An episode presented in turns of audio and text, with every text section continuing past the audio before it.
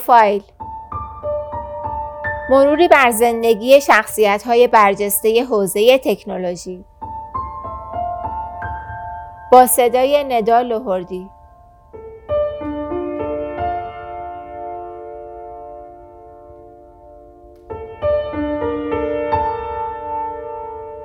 پروفایل 44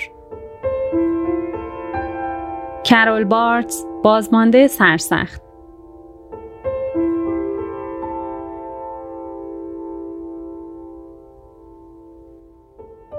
هر وحشت، هر اتفاق تلخ، هر شکست و هر فقدانی فقط اولین باره که روح رو خراش میده و بعد از اون بازنده بودن و گم شدن در زندگی دیگه چندان ترسناک نیست.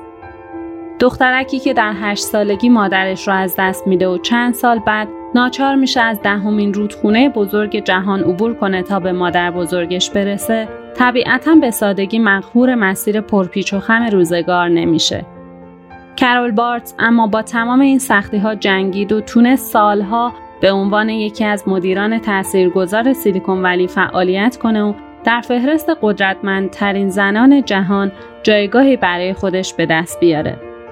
هرچند اون نتونست صندلی مدیریت شرکت یاهو رو حفظ کنه اما اقداماتش در صنعت تکنولوژی موندگار شدن.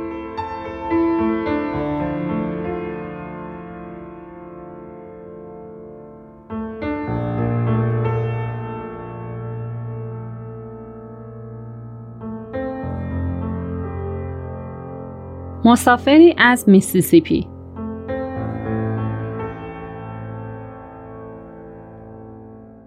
کرول بارتز که در شهر ساحلی وینونا در ایالت مینسوتا به دنیا آمده در روز 28 ماه آگوست امسال شمع تولد 73 سالگیش رو فوت می‌کنه.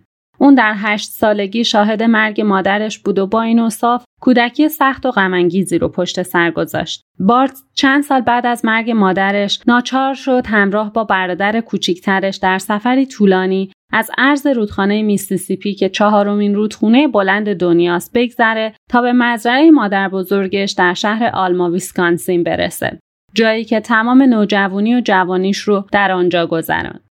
بارتز در دوران دبیرستان نشان داد که استعداد خوبی در ریاضیات داره. پس راهی دانشگاه خصوصی ویلیام وودز در ایالت میزوری شد. اما کمی بعد به دانشگاه ویسکانسین مدیسن منتقل شد که یکی از معتبرترین و بزرگترین دانشگاه های ایالات متحده است. اون در سال 1971 با مدرک کارشناسی علوم کامپیوتری از این دانشگاه فارغ التحصیل شد. بارتز که دو برادر و دو خواهر ناتنی داره برای تامین مخارجش در دوران دانشگاه در کافه کار می‌کرد. اون پنج سال بعد از فارغ‌التحصیلی برای کار به گروه تولیدی بزرگ 3M رفت. اما بعد از اون که با درخواستش برای انتقال به دفتر مرکزی موافقت نشد، اونجا رو ترک کرد. بعد از اون بود که بارتز وارد صنعت کامپیوتر شد. اون کار در این صنعت رو با شرکت Digital Equipment Corporation آغاز کرد که در فاصله سالهای دهه 60 تا 90 میلادی یکی از بزرگترین تولید کنندگان اصلی در صنعت کامپیوتر بود. بعد از اون به مدت کوتاهی در شرکت سان ماکرو سیستمز مشغول به کار شد. اون در سال 1992 به عنوان مدیرعامل شرکت آتودسک انتخاب شد و به گفته بسیاری از کارشناسان و متخصصان این شرکت را از یک تولید کننده بی هدف نرم افزارهای کامپیوتری به یکی از تولید کنندگان پیشرو در بازار نرم افزارهای طراحی تبدیل کرد. بارتز همیشه معتقد بوده که باید ساختار یک شرکت رو به گونه ای تنظیم کرد که بتونه در برابر شکست ها خطرپذیر باشه و با انعطاف پذیری بالا بتونه در کمترین زمان ممکن از شرایط بحرانی عبور کنه. اون در نهایت در سال 2006 از سمت مدیرعاملی شرکت آتودسک کنار گیری کرد اما همچنان رئیس هیئت مدیره اون باقی موند. درآمد این شرکت در طول 14 سال مدیریت بارتز از 300 میلیون دلار به 1.5 میلیارد دلار رسید و قیمت سهامش به طور متوسط رشد سالانه 20 درصدی رو تجربه کرد.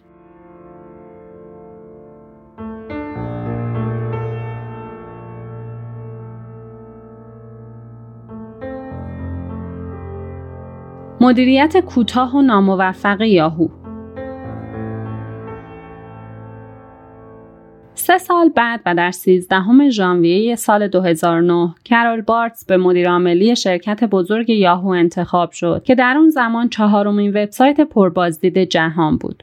اون در اولین کنفرانس مشترک با تحلیلگران مالی اعلام کرد که می‌خواد مطمئن بشه یاهو به شرکت بهتری تبدیل خواهد شد اما بعضی از کارشناسان از جمله خبرنگار مجله BusinessWeek معتقد بودند که دیگر هیچ کس نمی‌تونه یاهو رو نجات بده چند ماه بعد خبرگزاری رویترز گزارش داد که بارت در حال کار روی یک چکلیست شگفتانگیزه که با تعدیل 675 نفر نیرو، جابجایی مدیران و کاهش هزینه های جاری، ساختار سازمانی یاهو رو به کلی تغییر میده. اما این اتفاق بعد از تعدیل نیروی گسترده یاهو در سال 2008 باعث گسترش جو نگرانی و ناامنی در میان کارمندان شد و از اونجایی که بارتس به پنهانکاری شهرت داشت بسیاری از کارمندان نگران اتفاقاتی بودند که اونها را غافلگیر می‌کردند کرول بارتس بعد از یک سال از آغاز همکاری با یاهو در ژانویه سال 2010 به خودش نمره بی داد. هرچند بسیاری از رسانه ها معتقد بودند که اون در همین مدت تونسته این شرکت بحران زدن رو به خوبی مدیریت کنه.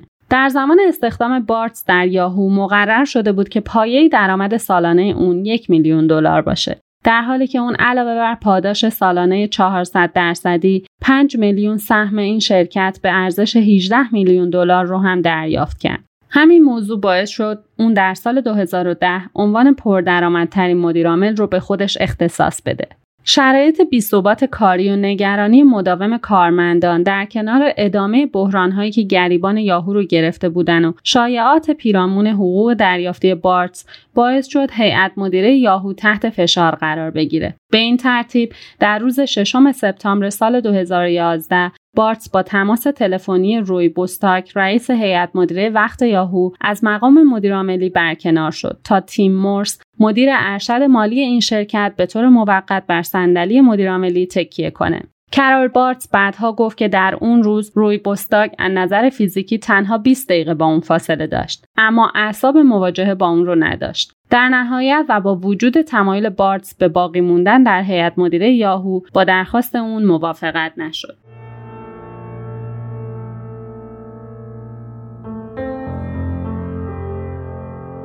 یک مبارزه قدرتمند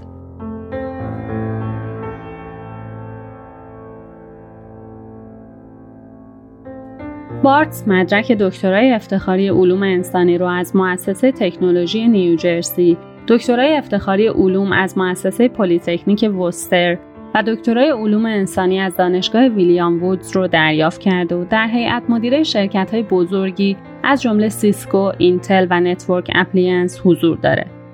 اون همچنین در دوران حکومت باراک اوباما عضو شورای مشاوران علوم و تکنولوژی ریاست جمهوری آمریکا هم بوده.